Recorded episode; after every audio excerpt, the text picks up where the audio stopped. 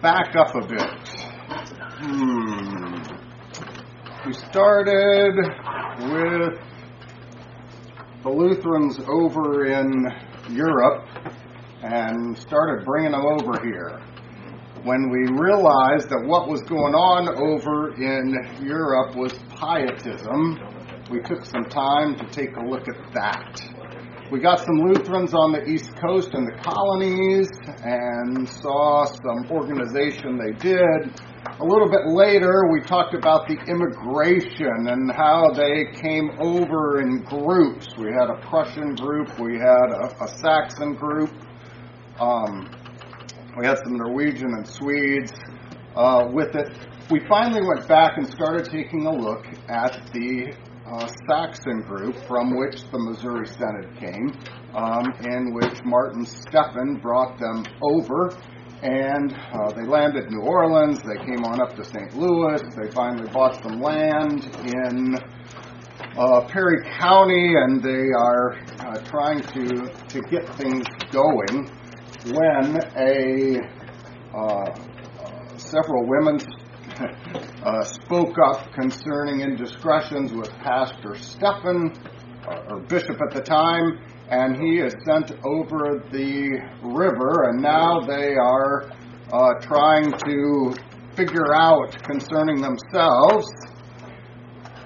As I uh, was walking through the uh, kind of history of this, I began to speak about the uh, distinctions between the ministry, meaning the pastoral office, uh, as well as the church, and we've not gotten to polity yet. But we began to talk about that and realized that uh, there was quite a bit of, of confusion concerning that. I took some time to go over uh, the Lutheran confessions, and we filled in the blanks, kind of seeing how the Lutheran confessions, particularly the Augsburg Confession, uh, looked at the organization that God had set up with the uh, with the office, and then that would preach and uh, administer the sacraments, and that would create faith. Um, and then we saw how someone was placed into the into the office itself. Um, I spoke a little bit about Walther, and that's where things, uh, at, at the end of one of the lessons, that's when things kind of uh, went south. Uh, and so last week, rather than clear things up, my intention was to muddle things up. And I think I did a pretty good job. Um, I think at the end, what did I want you to see? Well, I showed you a little clip, and what were the Saxon immigrants doing? Well, they're down in Perry County. They've got their bishop across the river, and they're trying to figure out two things, and it has mired them in mud. Now, at first, I, I think most of us kind of go, well, I don't see what the big issue is that's why I wanted to spend some time. There were two questions that they were concerned about. Do you remember what those two questions are? Are we a church? Are we a church is the first question. Are we church? And they had to try to figure that out, which led to the second question. Are these guys pastors that came over here? Right. In other words, and do we have the ministry? Do we have the pastoral office among us? And we saw, like the chicken and the egg, they were going back and forth. We saw the laymen uh, that were arguing with uh, Pastor Walther uh, concerning some of these things.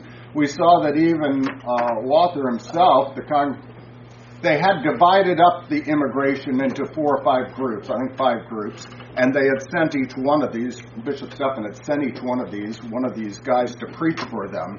Um, but after he went over, we're pretty sure that even Walther's quote congregation uh, said, "Yeah, we don't want you preaching. Uh, we're not quite sure if you're a pastor, and we're not clear if you're a church." So there, there was all this confusion that went on with it.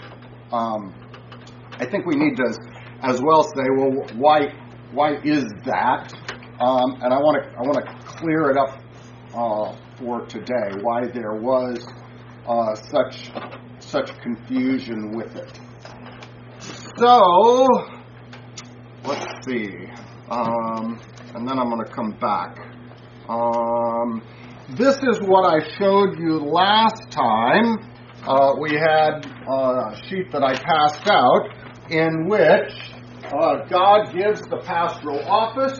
Uh, then that person needs to be rightly called, uh, elected, and ordained. You place someone in the office so that he preaches the word and sacraments. We saw the right way to do this included an examination as well as a call, as well as uh, the pastors and, and what they are to do. Okay, let's go back. When you are uh, a Saxon and you're in Perry County and you're trying to figure out if you are church, are you church?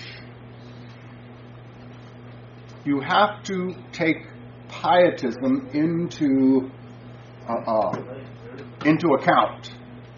You might remember in Germany, they're over there. They got rationalistic pastors. They've got you know things going on they don't like.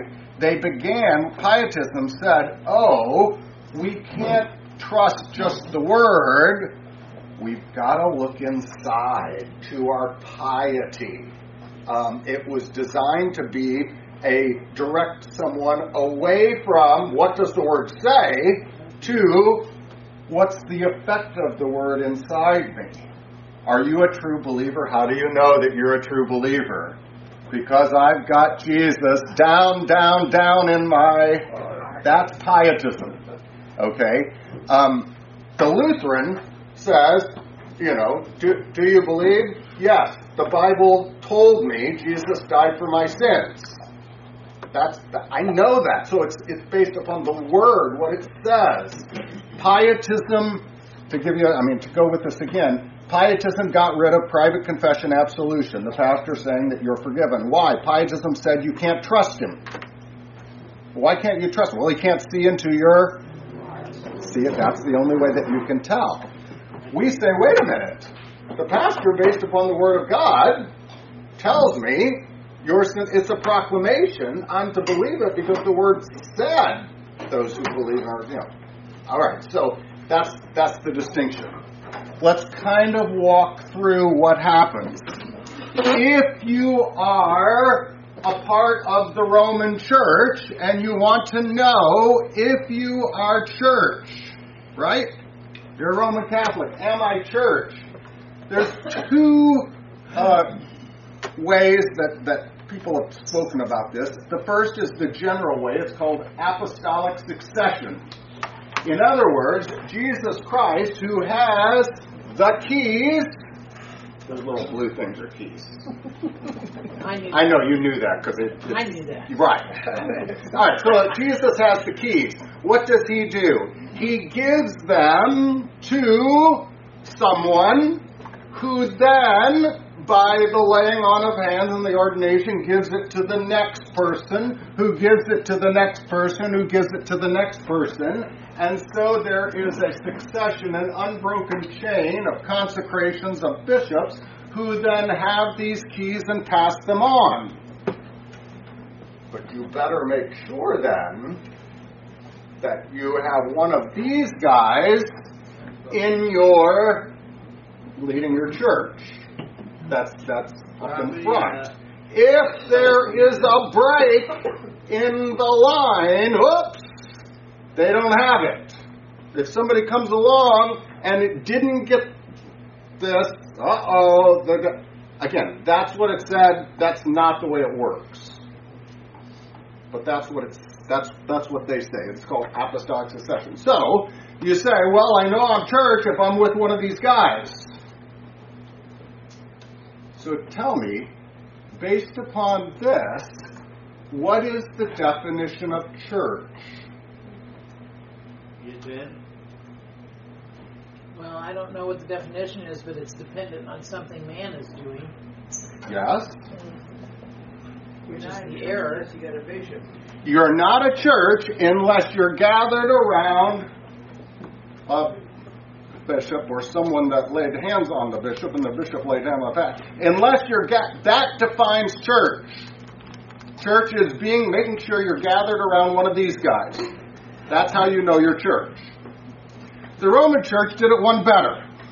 The Roman church said, "Oh no, Jesus didn't just give it to pastors or bishops or anyone in it. He actually gave it to Peter. Now, how do you know that this is Peter? Because I put the triple tiara hat on. All right? So, the first pope is Peter, and that pope gave it to other popes, and it goes down the line, and it's always residing in the pope. So that all the bishops have to seek their ordination or their consecration from him, and all the pastors have to get it from him or from the, the, the bishops. But they don't get to pass it on. It only stays with the pope. So there's an apostolic succession of of, but it's a papal supremacy. So it's an unbroken chain of popes. This is what the present Roman Church teaches. Who holds to the first description? Who is that? The earlier Catholic Church? Who are you saying holds to that? I'm sorry. I... Um, the Eastern Orthodox okay. will talk this way. Uh, some of the Anglicans will talk this way. Um, there is a group of Swedish Lutherans that kind of want to kind of go, yeah, yeah, we still got it. We still got it because one of ours goes back, and before we left, someone laid on hands on one of ours, so that's okay. So it, it's not like that's more. I mean, the most ancient is the scriptural, right. and somewhere that got messed up into a couple of these. Mary, since Peter was martyred, and popes now are elected by men. Uh, what is their their uh, biblical authority to do that? Would it be like uh, uh, electing a new apostle to take over for for uh, Judas Iscariot, or what? Do you have any idea what they were basing that on? Well, I mean, if your question is where can you find this in the Bible? You say biblical authority. I'm sorry, neither one of these are biblical. Right. It's, there's no biblical basis for this. It's wrong. We don't teach it. The Bible doesn't teach it. They made this up. Okay. Both of these. No historical authority. And, and, and historically, it didn't work that way either. Now, I mean, it's it's interesting. You want to do a little history, and you can find out that you know yeah, I think even historically, I don't think you can you can get it. In fact, there are times in which there's two or three competing popes, and we can't figure out which one is right. And there's times when it, I mean, it, it just didn't happen, and the papacy itself historically didn't jump up. But both of these are wrong, Mary. Neither one of these are biblical. Okay, good. Does that work? Yes. Okay. Thank you. And that's what makes it heresy. Correct. Yeah. Correct.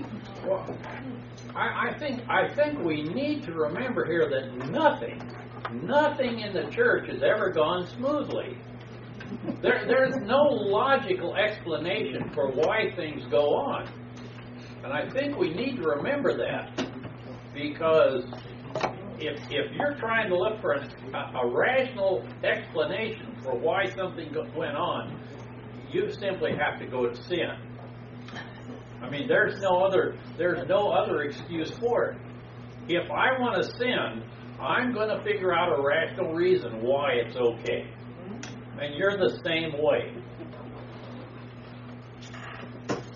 With this first one, again, just bishops, whatever. I, you do see those. I, I will tell you back 20 years ago when some Missouri Synod pastors went east, went to the Eastern Orthodox Church and, and left and joined it.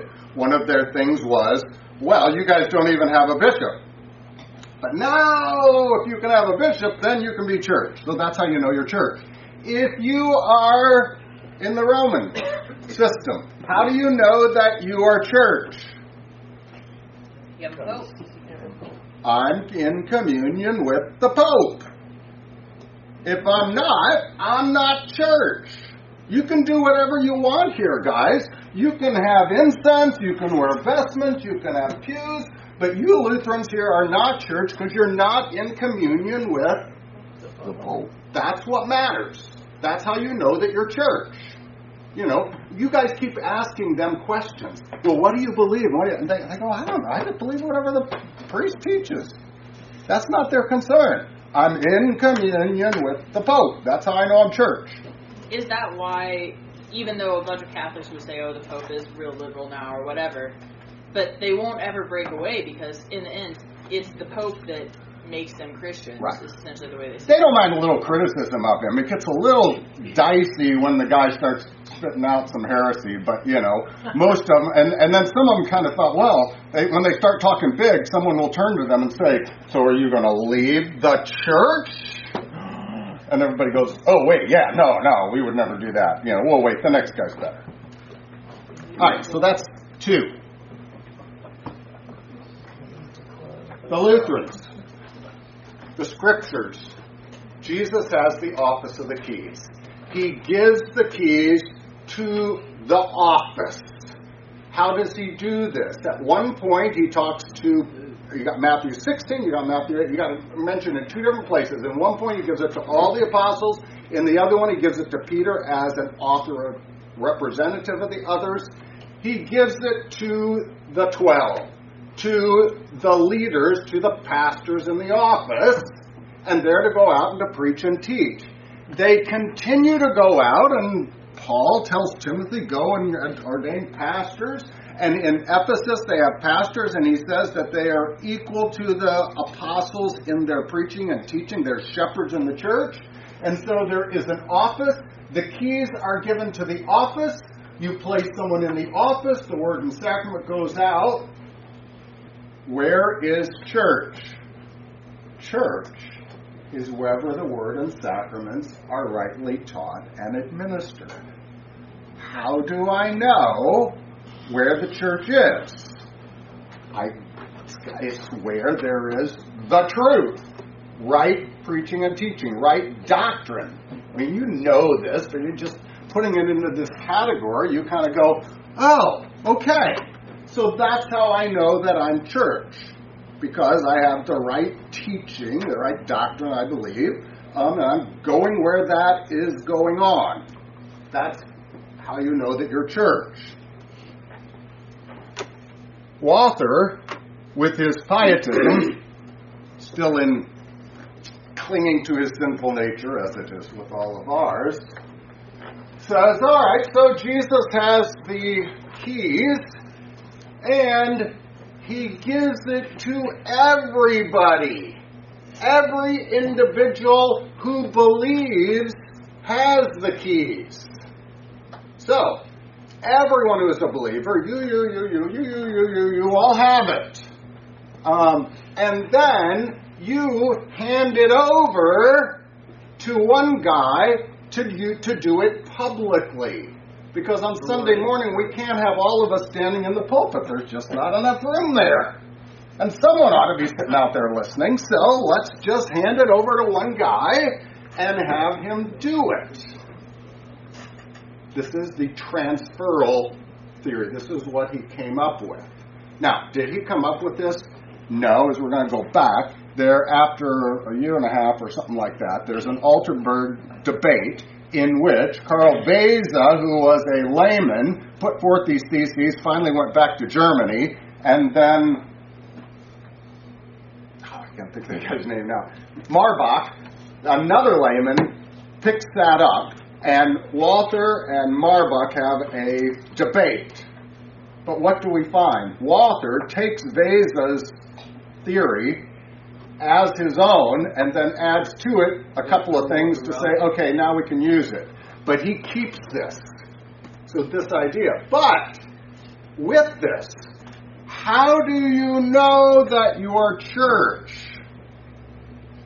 Well, according to pietism, you don't know if you're church unless you have that thing in your heart. Now, we can say faith, But most of the time, it's described as something else.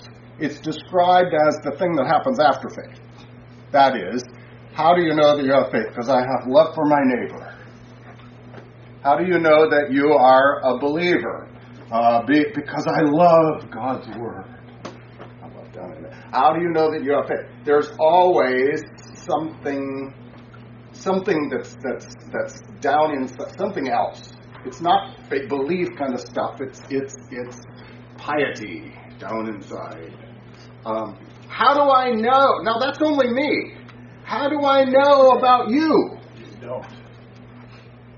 But I'm a Unless, unless, unless I'm living a really good life. Oh, I see the way you're living, Mark. You know, and I see, you know, when I say stuff, you say, you know, praise the Lord. You know, you don't say potlucks, you say pot blessings.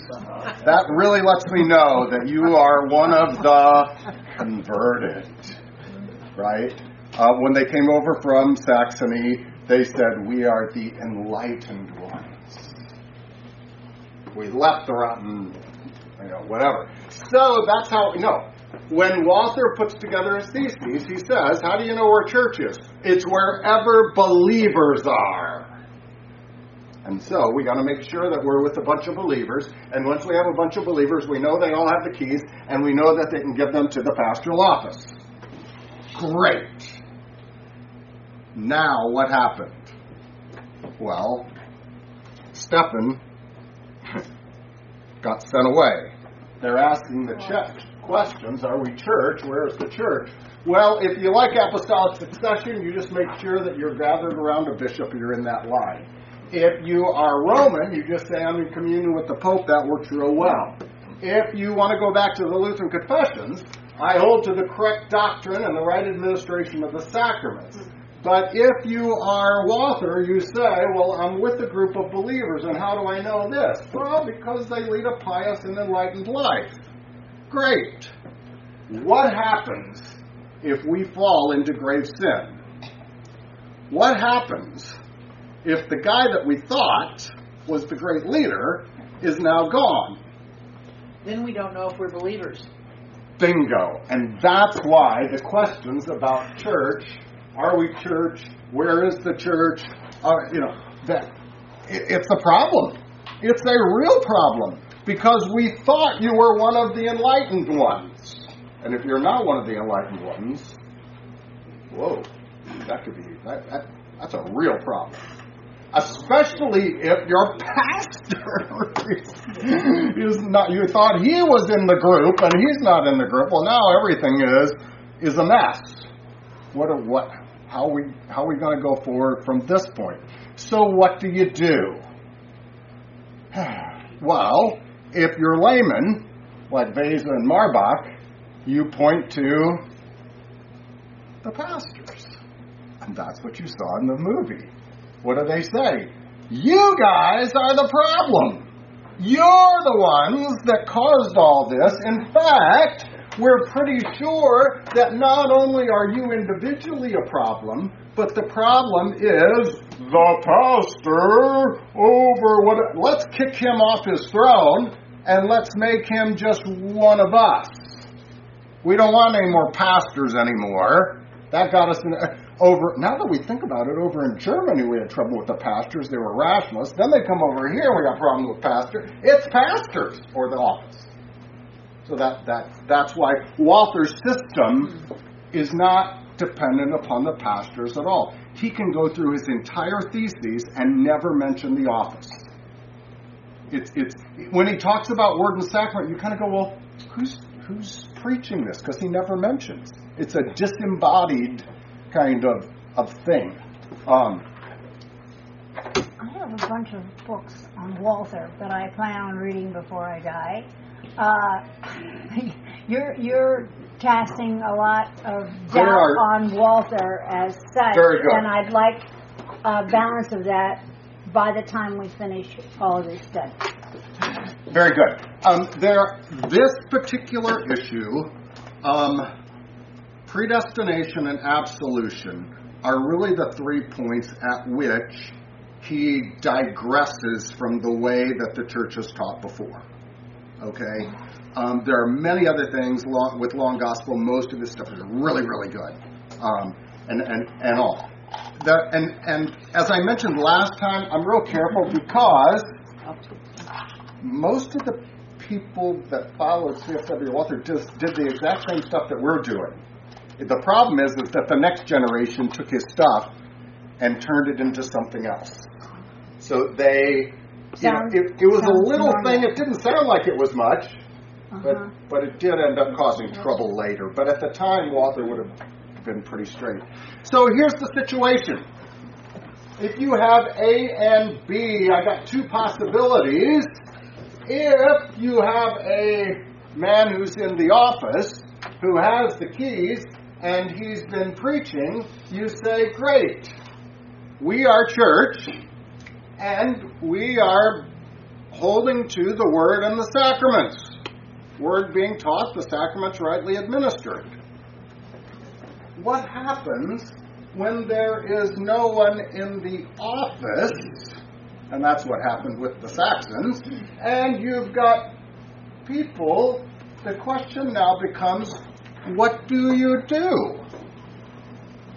This is where they're going, well, I don't know. I guess we'll have preach. Well, I don't know. We can't have pastors preaching. We got, you know, we, ah, we don't know. Go back to, go back and find someone. Um, You're talking B is this is is this what is happened their- to this group. This is the normal situation. It works great. When this comes up, what? Walther looks at this and says, "Oh, we're going to have to go with a uh, transfer theory. We're going to have to check the whole system." I go, "Why?" Why didn't they just call a pastor from someplace like you know the north, the northern synods that they were communing with? Why don't they just call? Why don't they give Walther a call? Yeah, I mean they they had. I mean, they don't even have to go outside. That was one of their ideas. They go, well, we could go to Northern Illinois and take a call there because those people know. I mean, it wasn't like there were no options, you know. This is not a crazy situation. In fact, um, if we go to Titus chapter 1, verse 5, what we find is that Paul had gone around to these congregations. He had been preaching. He had gathered groups of people. They are congregations. And now he says to Titus, he says, You should go and set in order the things that are lacking and appoint elders. This is another term for pastors in the, in the scriptures. And appoint elders in every city just as I commanded you. What does Paul want him to do? Well, there's congregations, they don't have a pastor. So let's appoint them, examine them, call them, ordain them, let's put them in the office. Why? What how does he describe this situation? It's just something that's lacking. Um, it's an, another way to talk, speak about this. I think some of the other um, English translations call it unfinished. It's just not done yet. Um, what do you do? Well, finish it up. Um, I, so who are you going to call? Well, I, I, I know what the right preaching of the word is. I'm going to call a guy. I'm church because I know what I believe. I got doctrine. I, you know, um, should we send you a guy who thinks that the word that the uh, bread and wine just represent? No, that would be ridiculous. No, we're going to call a guy because we know. Just put someone in there. That's all we need to do. This isn't a hard situation. In fact, this is exactly what our Lutheran confessions speak about. And so in practice, you didn't need to go uh, to any kind of, of, of crazy thing. Uh, take a look at questions about. I'm wondering if some of the, you know, some of the background of this, among the among the people who were in these congregations, didn't have something to do with the social upheaval that was happening in Germany at the time. Because remember, this is when ideas like you know Marx and Engels and those people were starting to Revolution. flower, and that was already a problem in Germany. You know, the idea that anything anything that represents the, the establishment is a terrible thing somehow or other. Um, absolutely. I, I, yes. And, and I would say, you know, over in America, you didn't have the you had the American Revolution, but but you also had this democratic kind of idea that that was We're going the on. boss. There is nobody above us. Right, and and everybody you know can do what they want. So you, you, you have that as well. As we move forward, historians will go back and, and they will say, you know, sure. Now, um, some will debate whether, you know, Walther having only been here a year and a half, two years, you know, was he imbued with the uh, uh, uh, American spirit already? And some say, oh, that's too soon. They go, listen, it's a part of it. Yeah. Um, okay, um, your document from last time, just to point out some of the things, I took yellow highlighter and uh, uh, went went through it. When they talk about the church, where do you find it? Gospels rightly taught, sacraments rightly administered. That's what we said. Doctrine, that's how we know. Um, and uh, we do know that only believers, you know, are, are the ones that are saved, what the church is. But where do you find the church? There. The sacraments and word are effectually by reason of the institution of Christ, notwithstanding they be administered by evil men. Even if we find that the pastor was evil. And you know, if you find that he's evil, you throw the guy out. I mean, absolutely. But the word and sacraments, rightly administered, rightly taught, are still good. They are still good. Um, going on, when we talk about ecclesiastical order, which is apology, we know the church is among those who teach the word of God rightly and administer the sacraments are right. When we finally got to uh, the treatise on the power and primacy of the Pope, um, one of our documents in our in our Lutheran confessions, they make it very clear that uh, the power to preach the gospel, minister sacraments, do all things pastors do, belongs by divine right to all who preside over the churches, whether they are called pastors, presbyters, or bishops. So it's been given to them in the office. Here's that quote from Titus that you might appoint presbyters in every town. But note what happens. It is manifest. Uh, um, uh, it is manifest that ordination administered by a pastor in his own church is valid by divine right. Consequently, when the regular bishops become enemies of the gospel, they're unwilling to administer ordination, the churches retain the right to ordain for themselves. For wherever the church exists, the right to administer the gospel also exists, the pastoral office. Wherefore, it is necessary for the church, for the church to retain the right of calling, electing, or ordaining ministries.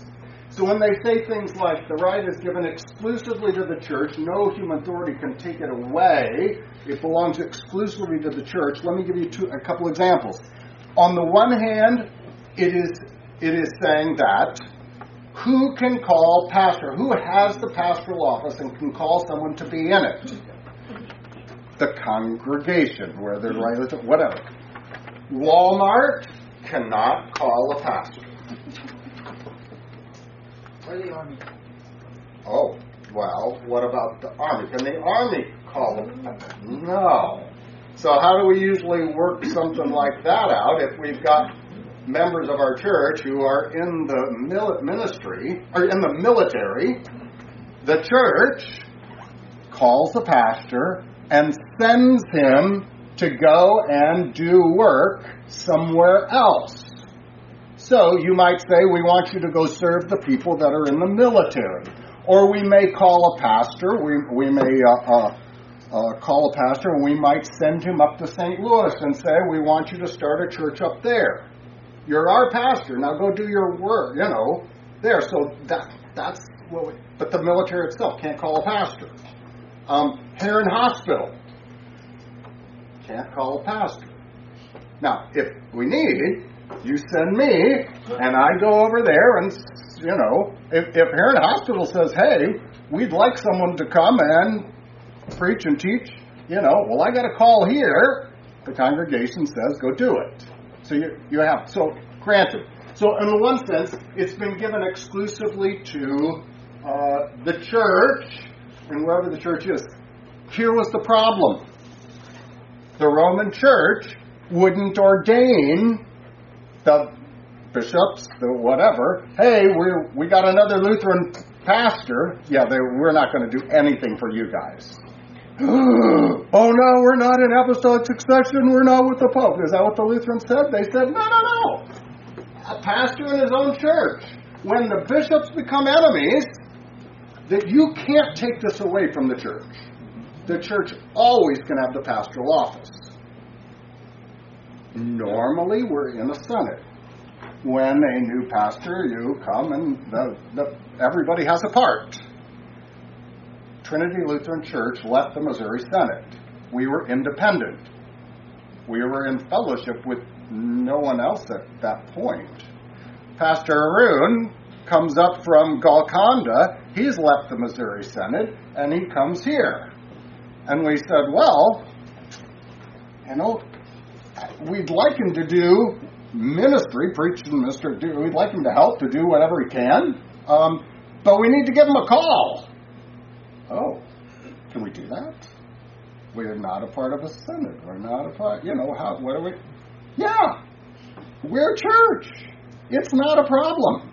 So what did we do? We extended a call to him. To after he'd been here Sunday, you know, we'd gotten to know him. We extended a call to him to do what he could. He obviously is retired, so he's not doing everything. So we, within the office, we call him a deacon. So he, he does some things, but not all. When on vacation, he picks up. So uh, we call him. Guess what?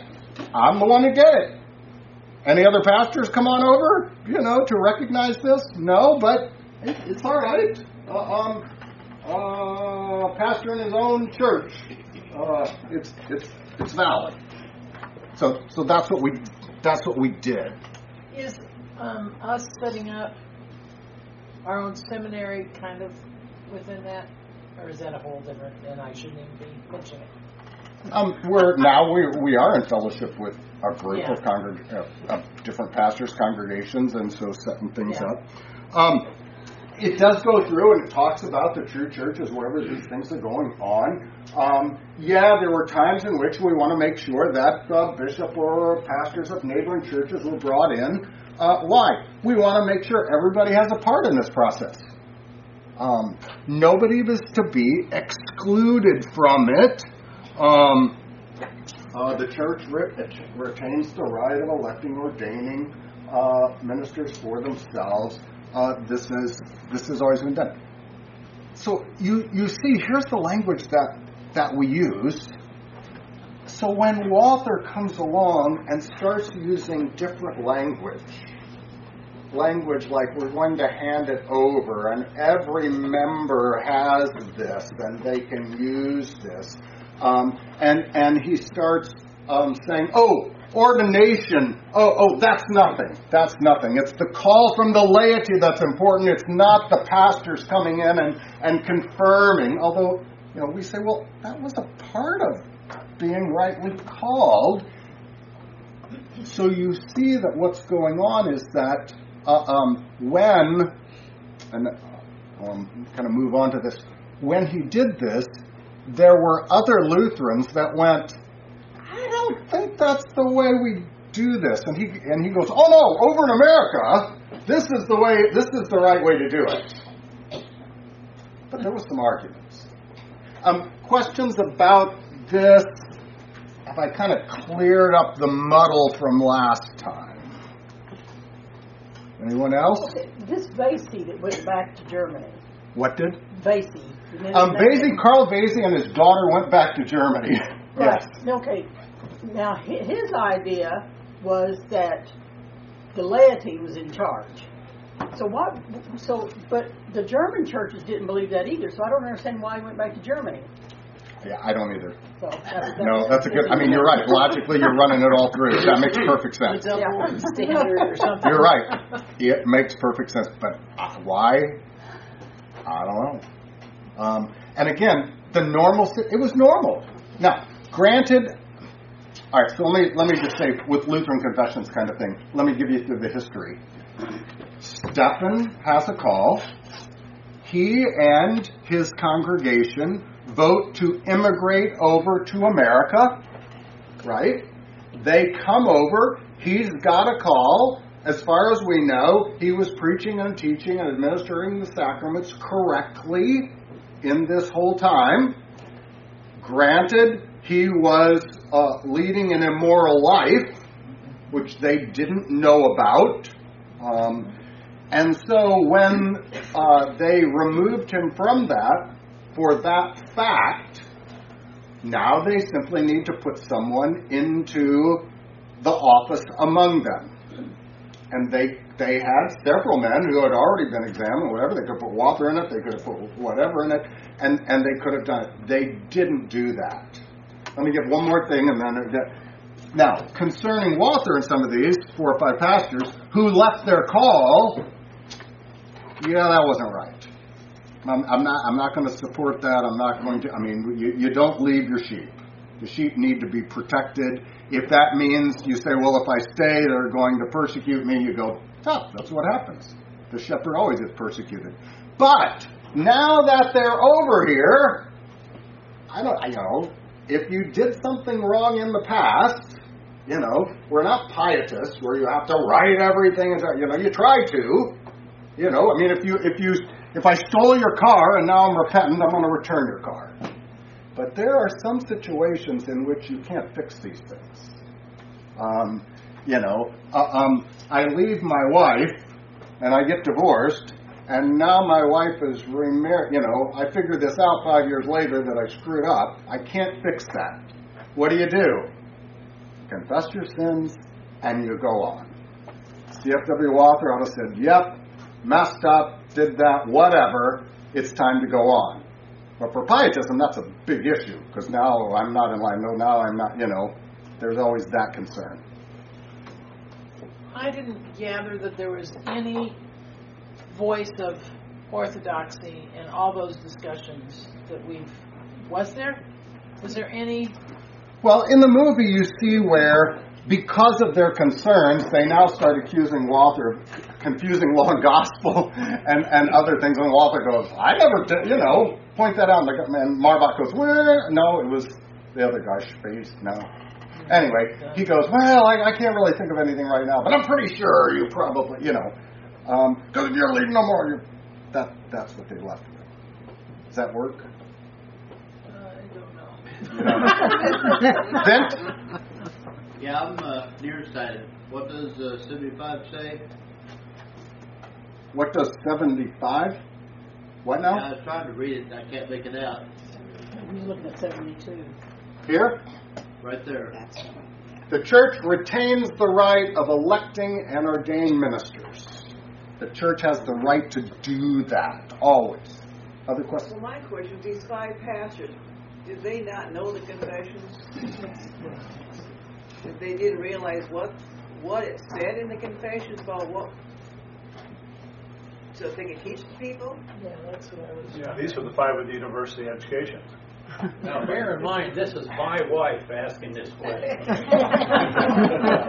Well, I, I mean, they should have, So- gone back, they should have gone back to confessions, and what do we do now? All right, you grab me a hundred Lutheran pastors and let's put them in this room, just right now. I Go know, grab I know, them. You know. tell me how well they know the Lutheran Not very Confession. well. Okay, But shouldn't they have? Shouldn't they have- Where yes. they went, run away? right. Just go to- Shouldn't Walther have known the language that the church used and gone back to it? Yeah. I mean, all of these are kind of things that we go, well, wait a minute. Um, I realize pastors don't know everything about the confession, and Um, remember, remember it all the time. But I would think if you have a question, that'd be where you'd go. Yes. You know, whenever we've had uh, doctrinal issues and problems and things come up, uh, um, you know, before we left Missouri and, and we would talk about this, um, I, I, it, the the same thing, like you say, usually comes up, in which I say, well, this guy did this and this was wrong, and we need to say that, and and some and some layman always says to me, well, I'm sure that they know what they were doing, and I'm sure they know the Lutheran confessions, and there's probably a reason why they're doing this. And you know, Missouri, uh, Missouri couldn't be wrong. I mean, that's that's the implication that there's got to be. You know, how can you say that? And and, you know, and but we've we've gone Democratic vote. we went so far that before you knew it was right because you were in the Roman Church, and then now we knew we were right because we were in the Missouri Church, uh-huh. and it couldn't go wrong because we are the true church. But the way the confessions speak is is different. I think this is a good example of why the reading list for those studying at St. Ignatius is so strenuous. Aspen and Jacob sometime. The amount of reading that they're doing, studying the confessions from every direction, you'll have no idea. Right. So when I when I give you, I mean, I can give you the office of the ministry in in 30 minutes. I can walk you through and kind of give it, but it's going to take me a long time of all the people that have messed it up and how it can. Be. So that that makes it very difficult. But It's a good thing it's in writing, isn't it, where somebody can But- refer to it? but there's always those kind of things. Michael, Had things gone so far off the rails that uh, Luther's name wasn't even mentioned, much less, you know, in, any of these educated Lutheran pastors actually went back and, and you know, yeah, for reference, uh, to, because Luther laid all of this out, you know. I, I, you know, he gave a process for uh, calling pastors. He did, he did the whole nine yards. But yet, it, you, you know, it, it, just, it just seems to me like these individual people were more interested in their own self-aggrandizement than than following Luther or following the truth. Maybe I'm maybe I'm no, I, I, that, you know, I, I'm I, I don't Yeah, I'm not going to give I'm not going to give Walther any evil intent. I'm not going to put him into a pride or a situation like that. But the pietism did affect him. What the reality is is that when he had this Bishop go, oh, Stephan Lee, he went back to reading uh, Luther's work, which had recently been republished because of the Reformation anniversary again. So he reads a whole lot of Luther. When he comes back, he actually does cite Luther. But here's the thing you know, Luther gives us the bare bones doctrine just as it is. By the time we get to Walther, there's been so many people that have messed it up and so we've had to, and really the Lutheran confessions kind of follow Luther, and they go through and go, let's put this down systematically so that we don't. Luther speaks in a very, he's right, but he speaks in a very general way. You know, he's just responding to Rome. He didn't have to deal with all this other stuff. Later we had to. So, you know, just to say, C.F.W. Walther thinks that he is, when he grabs Luther, he thinks he's doing it the way the Lutheran confessions but he's not. And that's his problem, and he doesn't realize it. Um, Patty? Isn't this how um, there came to be all these other different Protestant churches where, where all these different beliefs and you know it's like oh okay so now we have an offshoot over here you know I, I don't know if this is correct or Methodist or Baptist or whatever Right. is that is that how that happened? It's the same kind of thing. Absolutely. It's that same process. Um, and so you think you're doing what the former generation, you're not. Um, Well, I was just going to say, I suppose these, these pastors, maybe the reason was because they came out of a radical church and they did, in their theological education, they, the confessions weren't emphasized to them. correct. So they didn't even think to go there. Correct. Okay, that, now, did you say that, that Walther and the, the other pastors that, what, they resigned their calling in Germany, is that correct? Yeah. And that that, that that was wrong? Explain that, I'm confused about that.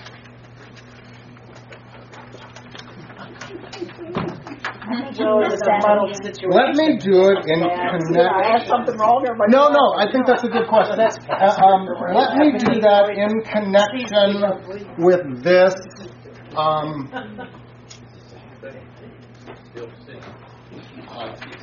back a while ago, I gave you one of the sheets. Um, it had in the back pages a summary from a church historian named Philip Schaff. Uh, Philip Schaff is not a Lutheran, um, uh, but he does a pretty good job of explaining what's going on within Lutheranism at this time. Now, he's going to set it up into three different kinds of Lutherans. Okay? Three different groups. Uh, one of your sheets from the past has these three groups of Lutherans in it. It's, it's from a while It back. It says Norwegian immigration. Norwe- yeah, that's the one I that got has it on that. August 14th. Um, Anyway, It's on the next there are three groups of Lutherans. He divides them up into the New Lutherans, the Neo Lutherans, the Old Lutherans, and the Moderate Lutherans, uh, uh, which he describes as Mel- Melanchthonians.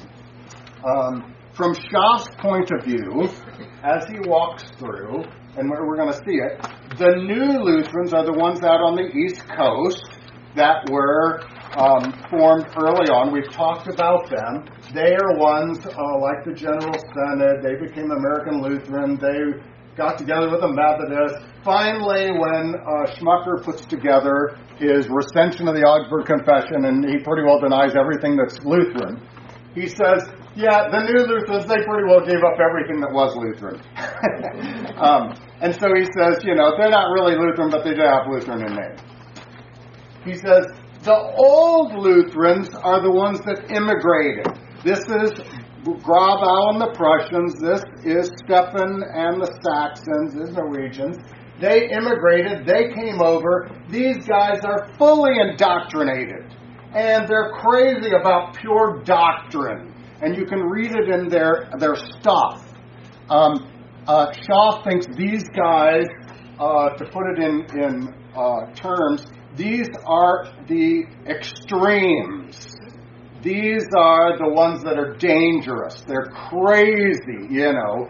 Um, but he says even they can't agree on the doctrine of the ministry. One teaches transference, one does not. One has concerning polity, one has a congregational authority, uh, and one has an Episcopal or Presbyterian. He goes, you know, these aren't even Lutheran. These are too Lutheran. Um, oh, finally we got the moderates. Schaff loves the moderates. They're middle of the road. They're a little bit pietistic, but they keep the doctrine, but they got a heartfelt. And so, you know, um, he likes them. In your one that says Norwegian Lutheran, uh, and then you have this, just to give you a feel for uh, what what's going on. The pastors in the old Lutheran group are, for the most part, well indoctrinated, faithful, conscientious, uh, self-sacrificing. That's about the best that he's going to say about them. When as he goes further, he goes on to talk about how um, Narrow-minded. yeah, they're, they're a problem.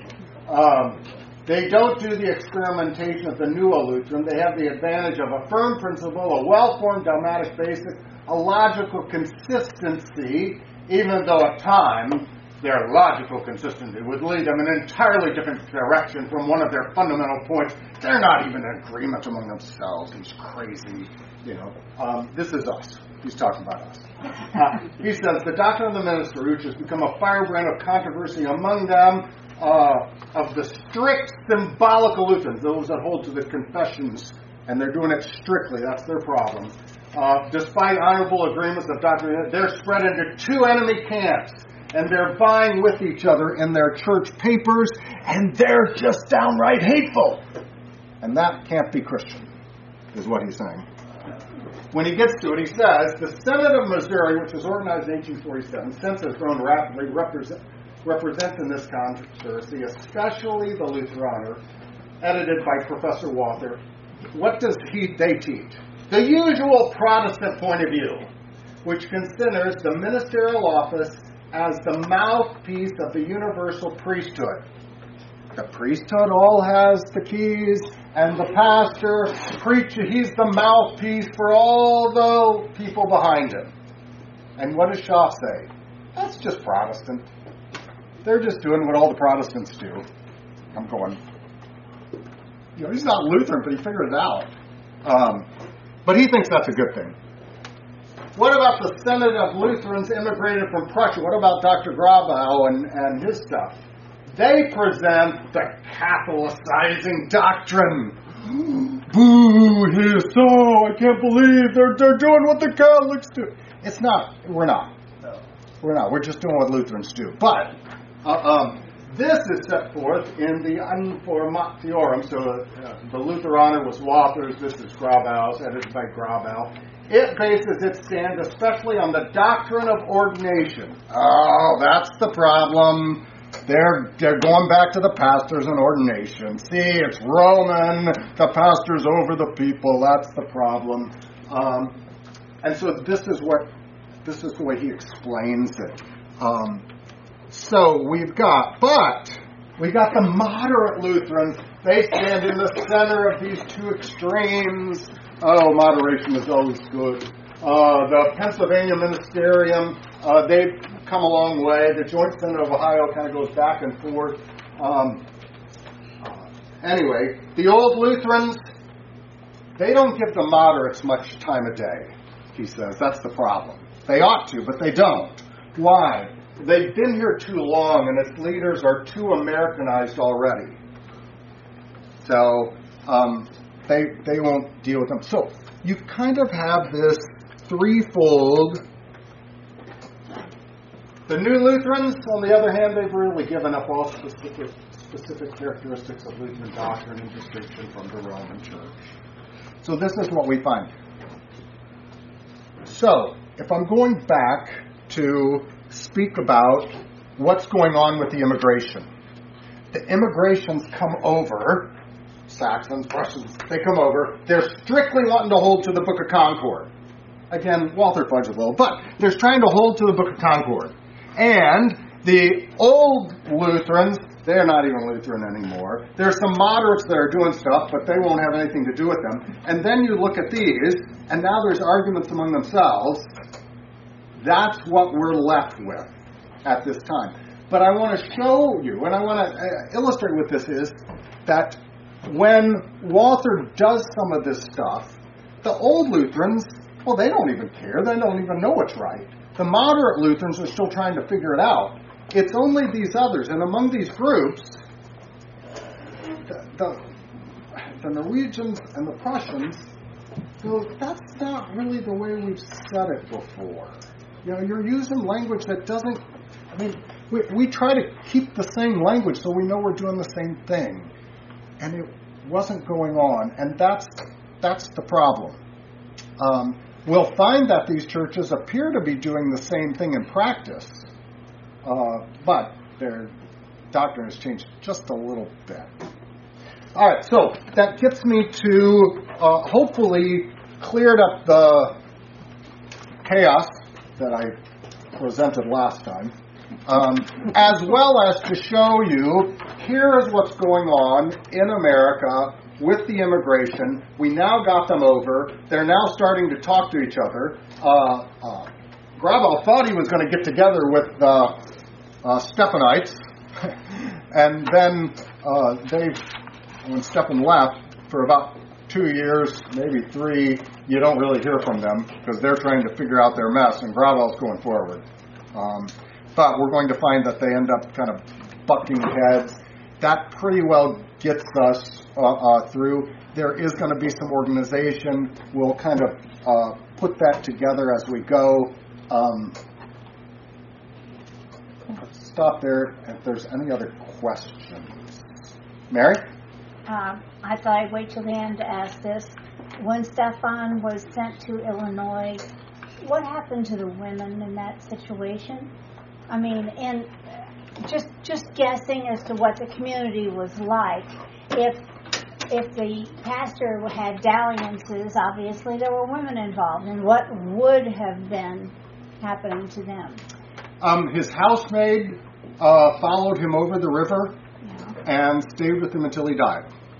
Um, after he died, she returned to the Christian to the community and uh, in Missouri. In went back to the Missouri synod uh-huh. and was, I, I, don't know, confessed and was received back into membership. What about other women? The other women just stayed in the community and were forgiven and went on. Out. Okay. Hmm. That's what happened. Yeah, I had a follow up question, but I don't remember, so go ahead. Um, I, who, did you ask me a question? Who? Someone asked me a question. I said I'd get back to it. What did you ask me? No, I, was asking, I was asking about why why was Walther wrong to give up his. Oh, to give up his call. Yeah. Um, I'm out of time. Yeah, that's. I will deal with that first off, um, because, and the simple answer is this: if it is a divine call, then God places you in the office. That means that if you are out of the office, God has to take you out of the office. And God only does that in one of three ways death, false doctrine, false living. So there's what we call a permanence of the divine call. A divine call is never time limited. You don't ever call a pastor and say, Would you be our pastor for a year? You say, You come to be our pastor, and it's forever unless he gets another call or unless God terminates. So for you to say, Yeah, I just don't want to be a pastor anymore. Okay, it's, yeah, normally that doesn't happen. You can say it's sin. I, yeah, there may be. I mean, there, I think there are probably emergency situations or there's things where health or something, you know, I mean, uh, or something. But normally that doesn't happen. Okay. Let's pray. Heavenly Father, you have created faith in our hearts through the pure word which is preached, and you sustain it with the right administration of the sacraments. We ask, dear Lord, that giving us that assurance, uh, that we might continue to gather uh, where these means are. Uh, we ask it through Jesus Christ our Lord. Amen. Amen.